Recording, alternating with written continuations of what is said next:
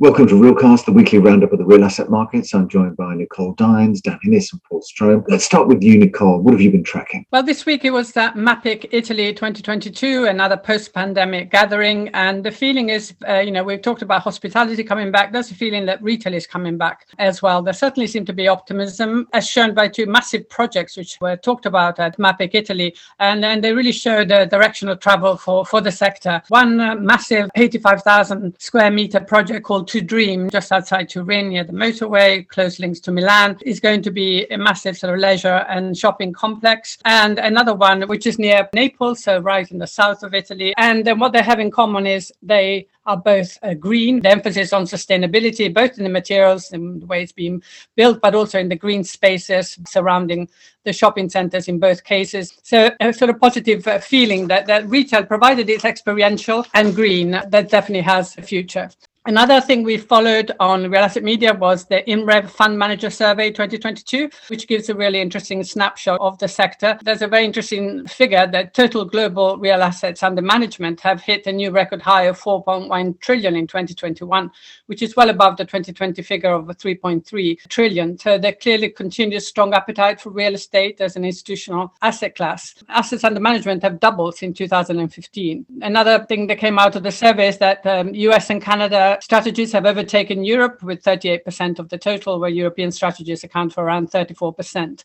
And Iryna Pylypchuk, the Director of Research and Market Information at INREV, said that this survey is robust evidence that real estate is a rapidly evolving and maturing asset class um, in high demand and will continue uh, to, to, be so. Another report which uh, was very interesting this week was Colliers that did a report on CEE. For the first quarter of the year, um, investment volumes have returned to the pre-pandemic levels for the first time. So very much positive situation for CEE in Q1, but obviously we all know that there are massive economic headwinds and the consequences of the war in Ukraine. So a positive situation, but very much a question mark over the future. Kevin Turpin of Collier said economic growth in the region is forecast to be very high at 3% for the next five years, but there are very risk of a recession if things were to deteriorate due, due to geopolitical situation. Real Asset Media also held a France investment briefing this week, and it was again a very positive situation at the moment. There is very strong conditions for the market, high demand, especially in Paris. The traditional Paris office market continue to attract huge interest for international investors and domestic investors.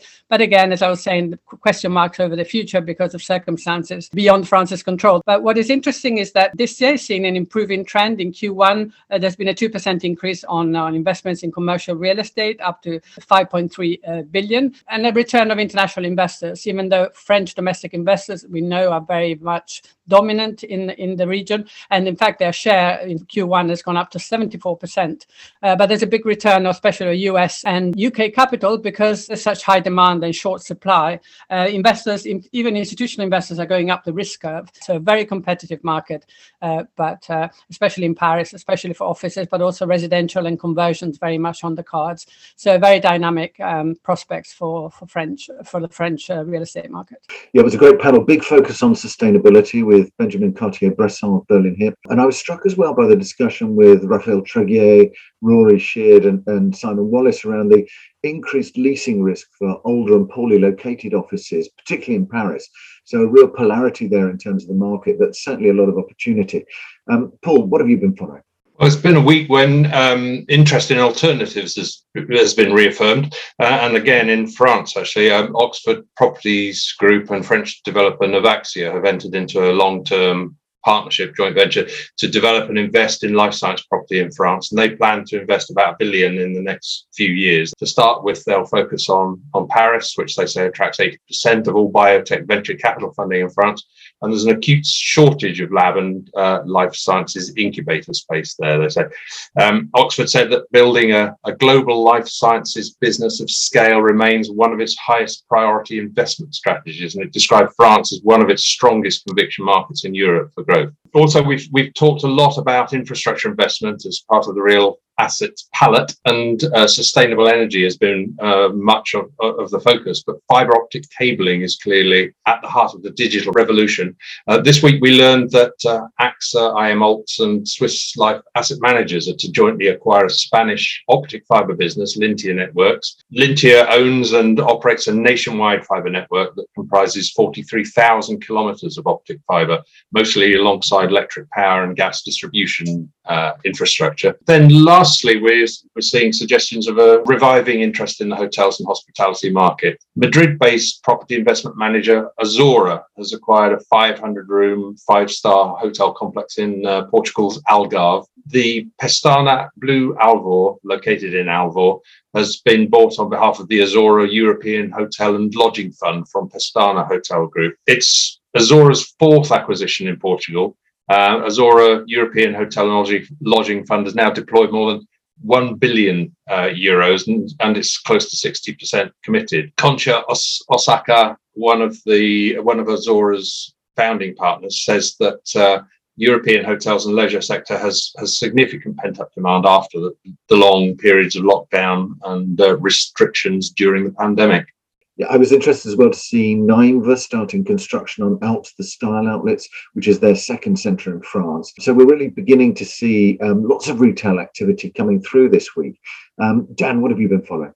Quite a few businesses reported this week. British Land posted a set of full year results that indicated a strong return to form. Again, Landsec in a similar position, they actually returned to profitability, It was a brilliant sign. And Mark Allan uh, even trumpeting uh, the role of retail in that, saying that retail is back. So positive news there. Um, and to partly the story that um, that Paul mentioned on life sciences, Savills um, came out this week and said and emphasize just how important the role of space technology uh, is going to be for venture capitalist investments, because that, it, that area has grown by 65% over the last three years and is going to be a real driving force for, for, for, for growth. Um, so we're always um, hearing about Elon Musk and others. Um, but space tech, expect to see that um, in the headlines. Leading that uh, crusade uh, is, of course, that new business launched last week, um, ARC, uh, advanced retail clusters from Core Life uh, and Brookfield. So um, definitely watch uh, their expansion o- over the next weeks and, and, months. Separately, a development project that many of us had uh, put onto the back burner and had forgotten about, but but Unibail-Rodamco Westfield revealed that they might bring back plans for their development in Croydon in South London. And this week, a lot of people travelled up to Leeds for the inaugural UKREiiF event. Over 300 speakers and about 80 exhibitors attending over three days worth of events, principally talking about the levelling up agenda in the UK. The Midlands Engine at that same event, they launched a 33 billion pound initiative to create up to 220,000 new jobs. And Legal and General at the same event committed up to 4 billion into the West Midlands. There was also a roundtable with some of the UK's top council chief execs. They spoke about strategic investment opportunities in the UK's biggest cities and really centered around how to deliver up to 20 King's Cross style developments. Um, just to finish off, Richard, talking about King's Cross, developer, owner, and operator Argent Related, they've rebranded as Related Argent. Uh, seven years after the US developer Related and its UK counterpart Argent formed Argent Related. So, um, so again, perhaps we'll see the next steps coming out of the King's Cross um, uh, case study. Yes, I can imagine it must have been an absolutely exhausting process to decide on that new name. Um, that, that, focus on advanced manufacturing in space is also a topic we'll return to, I'm sure. And one of the largest European centres is in Glasgow with AAC Clyde, which is a market expected to grow by up to 4 billion by 2030. Thanks very much, Dan. Thank you, Nicole. Thank you, Paul. Um, and thank you for joining us and look forward to seeing you next week for our regular roundup of the real asset markets.